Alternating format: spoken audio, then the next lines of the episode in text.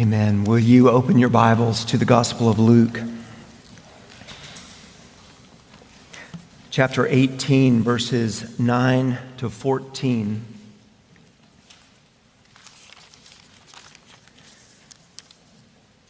We're going to be looking at the ground of our justification.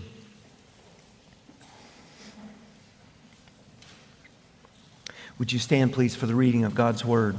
Luke chapter 18, verses 9 to 14.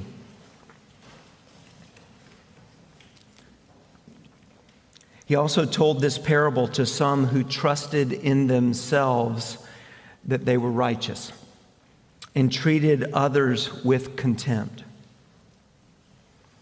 Two men went up into the temple to pray one a Pharisee and the other a tax collector.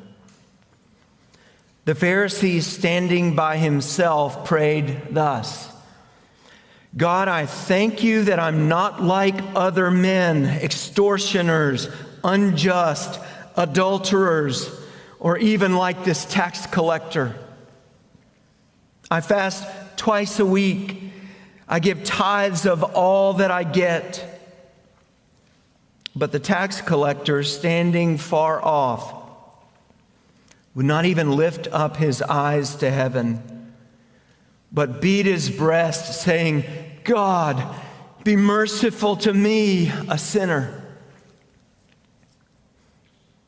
I tell you, this man went down to his house justified rather than the other. For everyone who exalts himself will be humbled, but the one who humbles himself will be exalted. Would you pray with me? Lord, we pray that you would speak to us through your holy word. Let us hear the voice of our Savior by the Spirit speaking personally to us. Lord, would you have your way? among us for your glory and for our good. In Jesus' name, amen. You may be seated.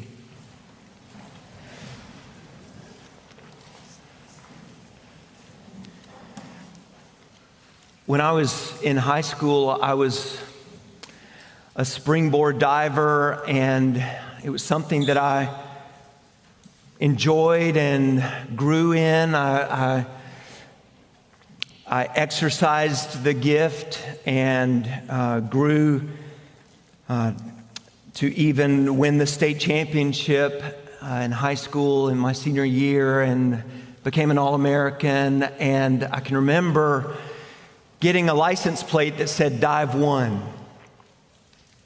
I thought I was all that. And then I went to college, I went to the, the number one NCAA Division One school for swimming and diving at the time, SMU, and we had four All Americans on our team, college All Americans. Uh, we had number one, two, three, and seven on our team uh, that placed in that order at the NCAA tournament. One went on to be uh, a, two time Olympian. We got to see him in Atlanta, and he won the silver medal in Barcelona. And I got to be on the team with those guys. I was not as good as them by any means. So I figured that if I was going to stand on the diving board and compete in front of everybody in a Speedo, I was at least going to look good. So I gave myself to working out hours and hours every day. And I can remember standing in front of the mirror in the gym, flexing and working every muscle. I didn't want just a six pack in my ad- abdomen, I wanted an eight pack, a 12 pack. I was going for it. And I was pretty impressed with myself. Y'all might be laughing and say, What? Well, that was over 30 years ago. But I can remember when I met Charla and uh, we started dating, we got married, and we went on our honeymoon, and things had changed just a little bit uh, since I was an athlete in college. And But I can remember thinking that I would impress her a little bit with my physique, and she wasn't impressed at all. she didn't care. She said, You kind of looked like a meathead in those pictures in college. But I can remember thinking of my own worth. I was not a believer at the time, but everything was dependent upon what I looked like in the mirror. That's how I saw myself. That's how I wanted other people to see me. Every individual muscle was of concern to me. That's what I cared about.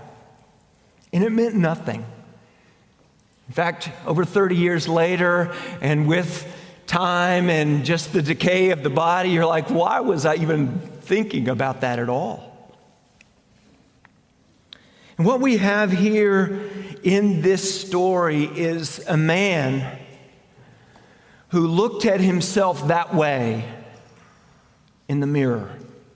It wasn't muscles that he was looking at, it was spiritual fervor. It was the sins that he had not done. It was his own righteousness. That's what he was standing in. Jesus told this parable to some who trusted in themselves that they were righteous. They had confidence in themselves that they were righteous. And they treated others with contempt. They looked down on everybody else. Literally, in the original, it's not just treated others in general, but they treated the rest, everybody else they looked down on with disdain, with contempt. Jesus says two men went up to the temple to pray, one a Pharisee and the other a tax collector. The Pharisee standing by himself, standing to himself, standing aloof he prayed this way He said, God, I, I thank you that I'm not like other men. I thank you that I'm not like the rest of everybody else.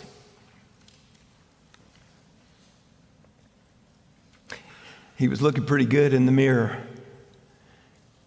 I thank you, God, that I'm not like everybody else. Extortioners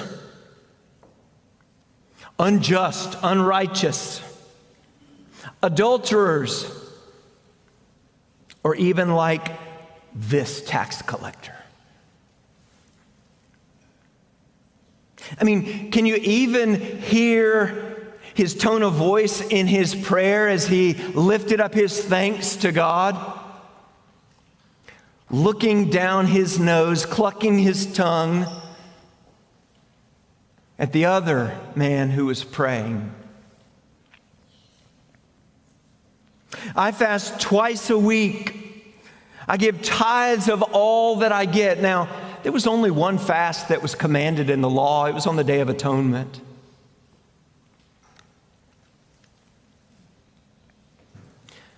The psalmist says in Psalm 119, verse 1 Blessed is the man whose way is blameless, who walks in the law of the Lord. But it wasn't enough for the Pharisee to walk in the law of the Lord. He went above and beyond the law. I fast twice a week.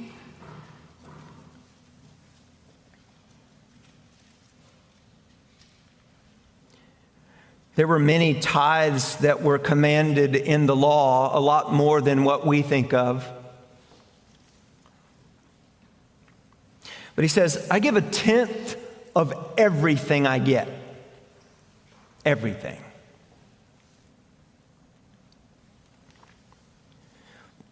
Remember, it was the Pharisees that tithed mint and dill and cumin. They, they tithed on the herbs in their garden, everything.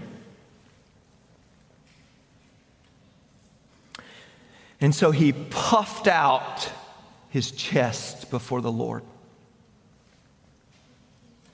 There was a pride, there was an arrogance, there was a presumption in this man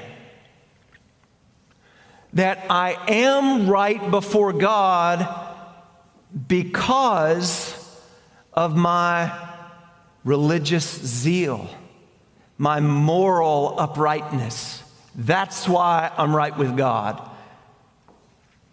And he even thanks God that he's that way.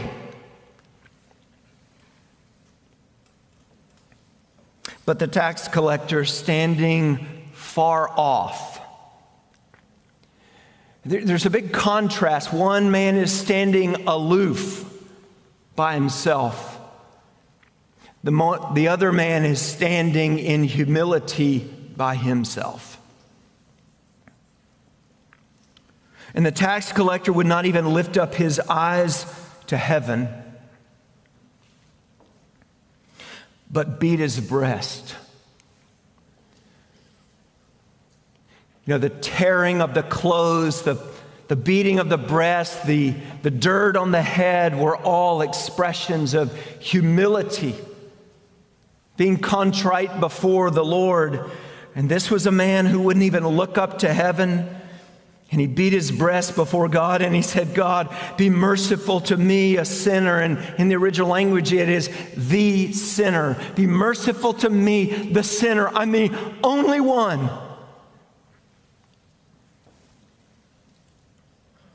I'm not comparing myself to anybody else like the Pharisee was comparing himself to everybody else. I'm better than them. The tax collector had no concern about anybody else's sin. He only saw his own sin in light of who God is in his glory and magnificence, his holiness and splendor.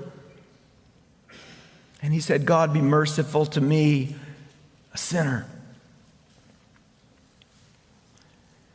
The word that Jesus uses in this parable for merciful is, is not the typical word for mercy, like to be merciful towards someone, to have compassion towards someone. That's not the word that is used here. It's very intentional. God be merciful to me, a sinner. The word that is used is the word for atonement, for propitiation. Oh God, make atonement for me. Propitiate your wrath towards me. Forgive me and accept me by your mercy. I have no other hope. There's nothing in me. It must come from you. Please forgive me and accept me based upon your mercy. That's it.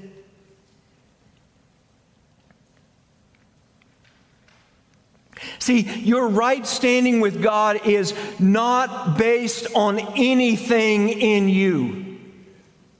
It's not based on anything in me. It's not based on your moral uprightness or your religious zeal. It doesn't matter how many times you've been to church, your, your card that tells that you have perfect attendance over 50 years means nothing. Because it's not based on anything in you, anything that is inherent in you. The Pharisee thought that he was right with God based on his own moral uprightness and religious zeal. That's what he was basing his rightness with God. The word for justification means to be made right with God to be in a right relationship. Andrew read the passage from Romans chapter 5, verse 1 that says, Therefore we have peace with God. Therefore, since we've been justified by faith, we have peace with God through our Lord Jesus Christ. It means that we're reconciled, we have peace with God. We're not under the wrath of God anymore that was coming on our sins that God has declared us righteous in His sight. The definition that we use all the time for justification is that it's an act of God's free grace. whereby he forgives our sins and counts us as righteous in his sight. He accepts us as righteous in his sight only for the righteousness of Christ that is imputed or counted to us and received by faith alone. See, it's, it's not in us, it's not inherent in us. Martin Luther called the, righteous, the righteousness that we need an alien righteousness, a righteousness that is outside of us. The Pharisee was looking within himself for righteousness. In fact, he was confident in himself. The text says that trusted in himself that he was righteous. That was the point. He was speaking to people who trusted in themselves that they were righteous. He was speaking to a group who was mixed with Pharisees who were known for their uprightness. The Pharisee thought of himself as inherently righteous. His righteousness was within, and he arrogantly thought that he was good enough to stand before God. What is your ground of justification? When you stand before God one day, what will be your ground to stand on?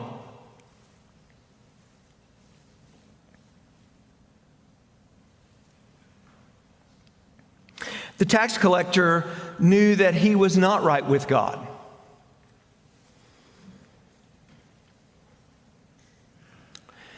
He saw himself as morally and spiritually bankrupt. He was undone. He beat his breast. He wouldn't even look up to God. He cried out to God, Oh God, make atonement for my sins. Have mercy on me, the sinner.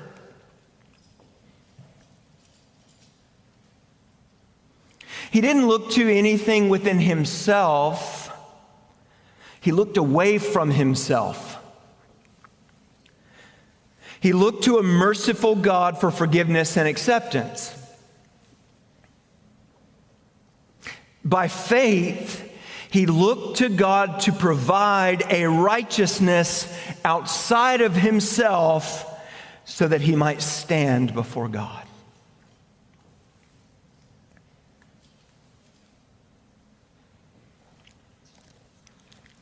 Jesus says in verse 14, I tell you, this man went down to his house justified, right with God. And look at these words rather than the other man.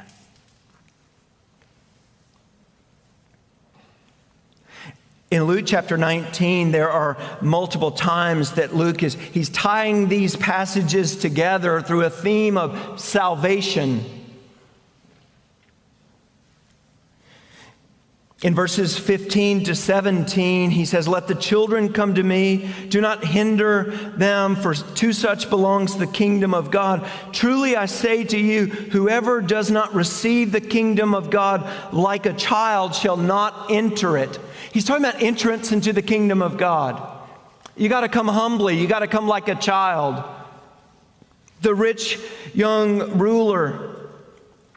Verse 24, Jesus, seeing that he had become sad, said, How difficult it is for those who have wealth to enter the kingdom of God. For it is easier for a camel to go through the eye of a needle than for a rich person to enter the kingdom of God. Those who heard it said, Then who can be saved? That's what he's talking about salvation. Who can be saved? How do you enter the kingdom of God? And Jesus says, One man entered and the other man did not.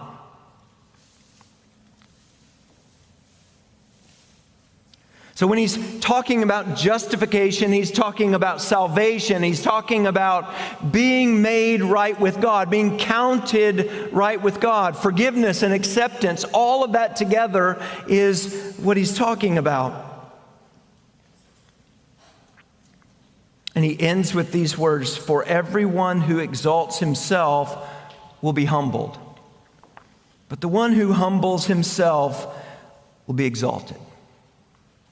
The Pharisee exalted himself, and he would be humbled. You see, there are many people in hell who never committed adultery. There are many people in hell who gave very generously, who were kind, who were morally upright. And they thought of themselves as being good enough to stand before God. They trusted in themselves. They didn't need anything.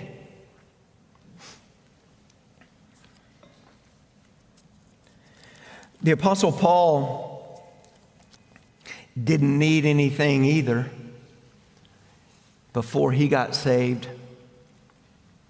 In fact, he had surpassed everybody in his class. He sat at the feet of Gamaliel, one of the most famous rabbis. I mean, the brother had a pedigree like nobody else. He tells us about this in Philippians chapter 3. He says this, verse 3 For we are the circumcision as opposed to the ones who call themselves the circumcision, the orthodox, the ultra religious.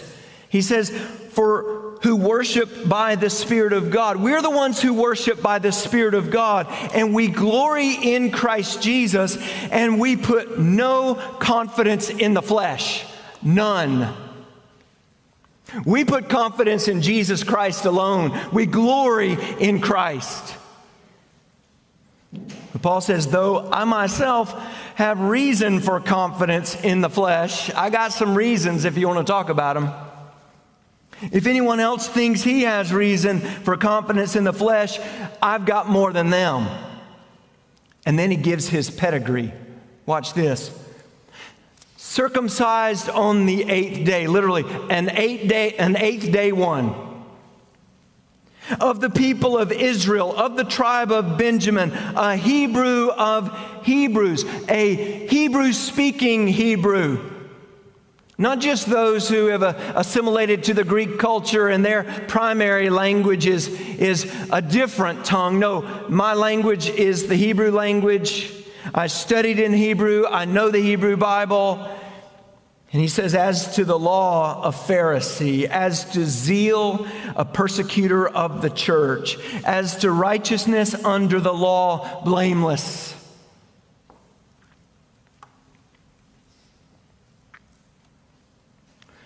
He says in verse 7 But whatever gain I had, I counted as loss for the sake of Christ. Indeed, I count everything as loss because of the surpassing worth of knowing Christ Jesus, my Lord, for his sake. I have suffered the loss of everything. And I count them as rubbish in order that I may gain Christ and be found in him, not having a righteousness of my own that comes from the law, but that which comes through faith in Christ, the righteousness from God that depends on faith. See, Paul said, I thought that my righteousness that was inherent, that was within me, that was good enough. But what I came to know is that was no righteousness at all. It was filthy compared to the holiness of God. What I needed is a righteousness from God that comes through faith in Christ, the righteousness of Christ that is imputed to me, that's counted to me. So, what we need is not inherent righteousness, not anything that comes from within. We need imputed righteousness, that which is outside of us and counted to us. And it's only the righteousness of Christ that will count for anything in the end. We can't stand before a holy God without being clothed in the righteousness of Jesus Christ.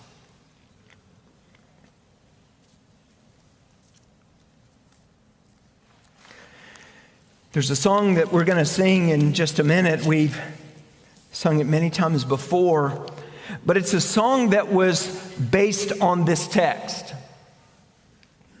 It says, No list of sins I have not done.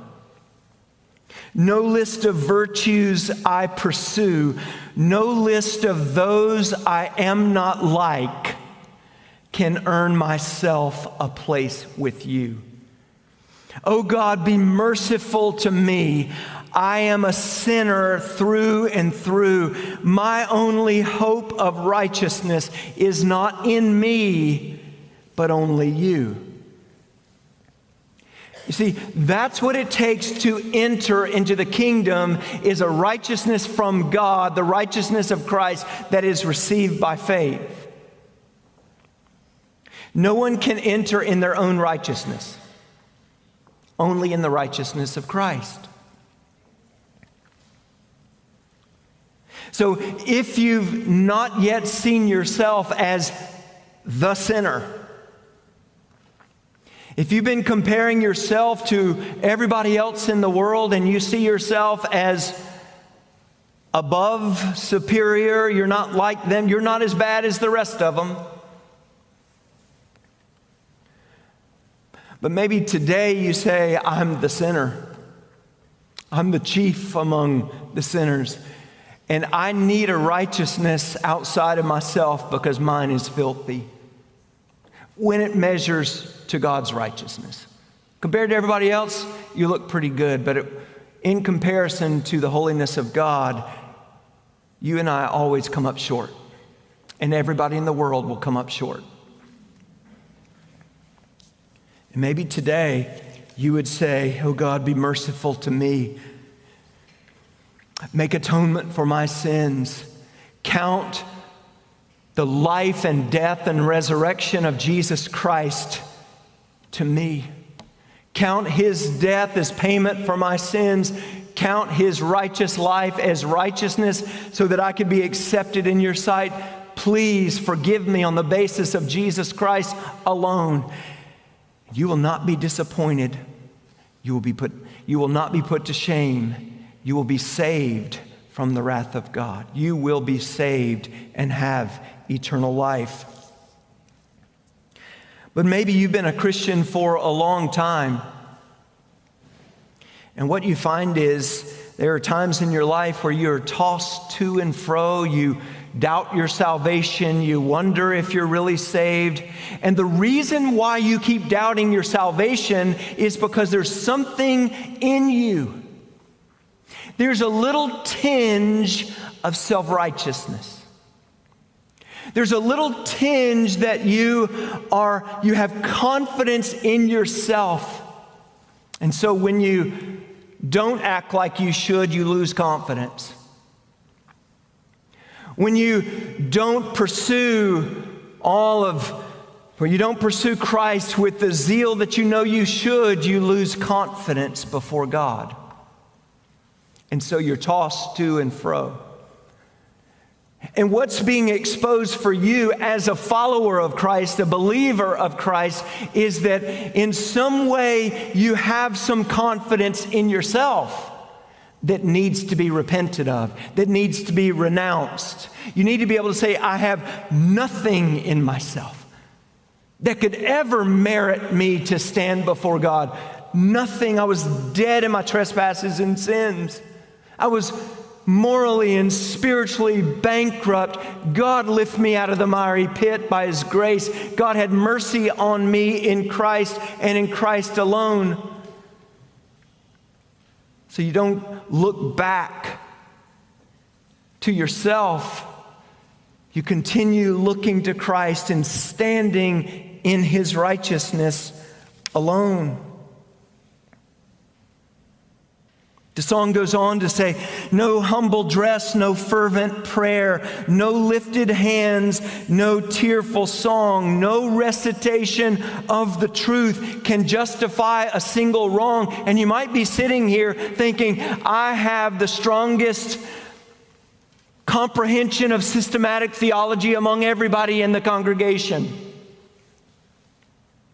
I can recite all of the Reformed catechisms. I know the truth. But let me tell you, brother and sister, no recitation of the truth can justify a single wrong. No amount of knowing theology can make you right with God.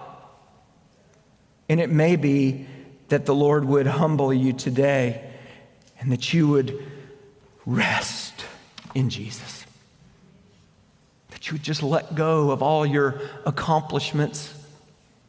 That you'd quit flexing in front of the mirror and flexing in front of everybody else, thinking that you're all that. And just rest completely in the righteousness of Jesus Christ that has been counted to you and received by faith. God is merciful to us in Christ alone. That's the only way that any of us could stand before a holy God.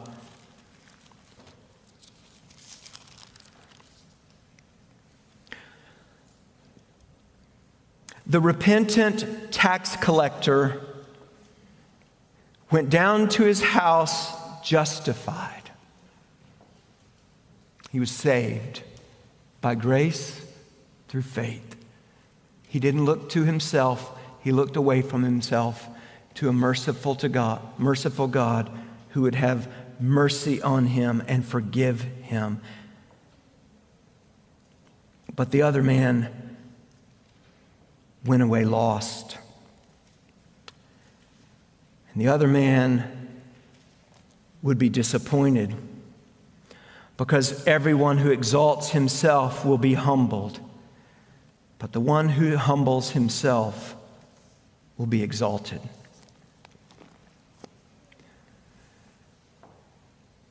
Let's humble ourselves in the sight of the Lord, and He will lift us up. As we trust in Christ, He will raise us up, and we will be with Him for eternity. Let's pray.